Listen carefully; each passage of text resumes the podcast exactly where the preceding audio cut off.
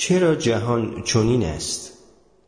در نوامبر 1988 عدهای متخصص در کنگره‌ای که دارای سطح بالای علمی بود گرد آمدند تا درباره موضوعی که از سالها پیش افکار آنها را به خود مشغول کرده بود یعنی اصل انسانی یا انتروپیک به بحث بنشینند. صفت انتروپیک از یونانی مشتق شده و به معنی امور مربوط به انسان است. اصل انسانی میکوشد ثابت کند که وجود انسانها در مقام ناظر برای هستی جهان ضرورت دارد. در نگاه نخست به نظر می آید که عکس این گزاره صحیح تر باشد. ما بر روی کره کوچکی زندگی می کنیم که به ستاره میانحالی بستگی دارد و این ستاره در داخل کهکشانی قرار دارد که چند صد میلیارد ستاره از این نوع را در بر گرفته است. و این کهکشان به سهم خود در میان میلیاردها کهکشان دیگر غرق شده است. جهانی چنان عظیم چرا بایستی تنها برای ما وجود داشته باشد؟ پاسخ چنین است. جهان هر چقدر که کوچکتر باشد انبساط و انقباز دوباره آن به زمان کمتری نیاز خواهد داشت و جهان برای آنکه ما فرصت کافی برای تحول داشته باشیم میباید این چنین عظیم باشد از طرف دیگر قوانین طبیعت به گونه است که به اتمها امکان شکلگیری می دهد و اگر این قوانین اندکی با آنچه که هستند تفاوت داشتند اتمها هرگز تشکیل نمی شدند. پس از انفجار بزرگ رویدادها به گونه جاری شدند که پیدایش ستارگان و کهکشانها ممکن شد و کافی بود که کمی اوضاع فرق می کرد تا آنها هرگز به وجود نیایند. بدون وجود اتم ها، ستارگان و کهکشان ها بشریت هرگز پدید نمی آمد. زمین را در نظر بگیرید.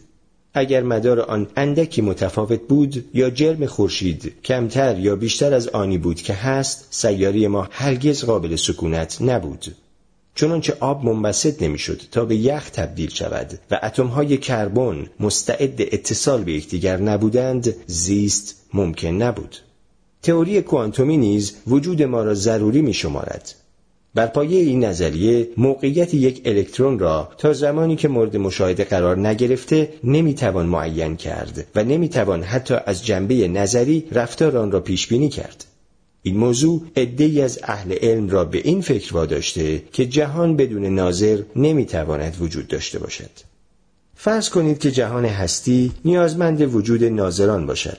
در آن صورت ناظران باید از آغاز تا پایان جهان وجود داشته باشند. اما می‌دانیم که انسانهای نخستیم دست کم 13 میلیارد سال پس از انفجار بزرگ پدید آمدند. آیا دایناسورها را می‌توان به عنوان ناظر پذیرفت؟ خب کره زمین ده میلیارد سال پس از انفجار بزرگ به وجود آمده است. آیا این بدان مفهوم است که اشکال زیستمند دیگری که در سیارات دیگر ساکن بودند این نظارت را بر عهده داشتند؟ آیا خداوند همان ناظر همه جا حاضر است؟ با قبول اصل انسانی قوی پذیرفتن این اصل اجتناب ناپذیر به نظر می رسد. خب بیشتر دانشمندان اصل انسانی ضعیف را ترجیح می دهند. بگذارید با یک مثال آغاز کنیم. می توانیم از خود سوال کنیم که چرا گوشهایمان شکل و مکانی دارند که برای آنها می شناسیم و می توان پاسخ داد برای آنکه عینک را نگه دارند. در آن صورت گوشها باید وجود داشته باشند. آن هم به همین صورت که هستند و وجود عینک شکل و موقعیت گوشها را تعیین می کند خب طبیعی است که عکس این مطلب صادق است و عینک را با توجه به وضعیت گوشها ساختند چنانچه گوشها در جای دیگری قرار داشتند یا اصلا وجود نداشتند عینک را به شکل دیگری طراحی می کردند. به همین ترتیب شاید بی نهایت دنیا وجود داشته باشد. هر کدام با قوانین طبیعی متفاوت و امکان دارد که در همه آنها به استثنای یکی قوانین حاکم مانع شکوفایی حیات شوند. این جهان منحصر به فرد جهان خود ما خواهد بود و ما پیش از آن که شیفته هماهنگی جهان با خودمان شویم باید در بطن آن تکامل یافته باشیم. در واقع به این علت جهان خود را کامل می‌دانیم که تنها دنیایی است که می توانیم در آن زندگی کنیم و چنین پرسشهایی را مطرح کنیم. ممکن است در جهانهای دیگری که زندگی به صورتی که برایمان آشناس امکان ندارد پدیده های گوناگونی غالب باشد که باور آن دشوار است. در آن صورت اشکال مختلف زیست و هر یک از پدیده هایی که قادر به طرح سوال و اندیشیدن باشند از خود خواهند پرسید که چرا جهانی که در آن زندگی می کنند تا این اندازه موزون و متناسب است که آنها به وجود بیایند. چگونه می توان در صحت اصل انسانی ضعیف اطمینان حاصل کرد؟ با توجه به اینکه غیر از جهانی که در آن زندگی می کنیم جهان دیگری را نمی توانیم ببینیم یک پژوهشگر ایتالیایی به نام شیاما ادعای جالبی را عنوان کرده است. او می‌گوید اگر بی نهایت جهان وجود داشته باشد پس تعداد زیادی هم جهانهای نزدیک به کمال بایستی وجود داشته باشند که نوعی از حیات شبیه زندگی زمینی در آنها ممکن خواهد بود.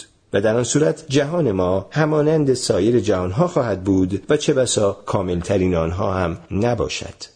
اگر جهان خود را بهتر می شناختیم و اگر می توانستیم دقیق تر ابعاد آن را اندازه بگیریم و اگر از زندگی و پیشفرزهای آن شناخت بهتری داشتیم شاید متوجه می شدیم که جهان ما در حد کمال نیست و حتی در آن هنگام می توانستیم دست کم از دیدگاه نظری با تغییر جمله بندی فلان قانون طبیعت یا فلان مقدار ثابت آن دنیایی بهتر و مناسبتر تصور کنیم. اگر در عالم واقعیت جهان ما کامل نباشد در آن صورت احتمال زیادی وجود دارد که دنیاهای متعدد دیگری وجود داشته باشند که مستعد شکوفایی ما باشند و این موضوع کلیت اصل انسانی ضعیف را شامل می شود.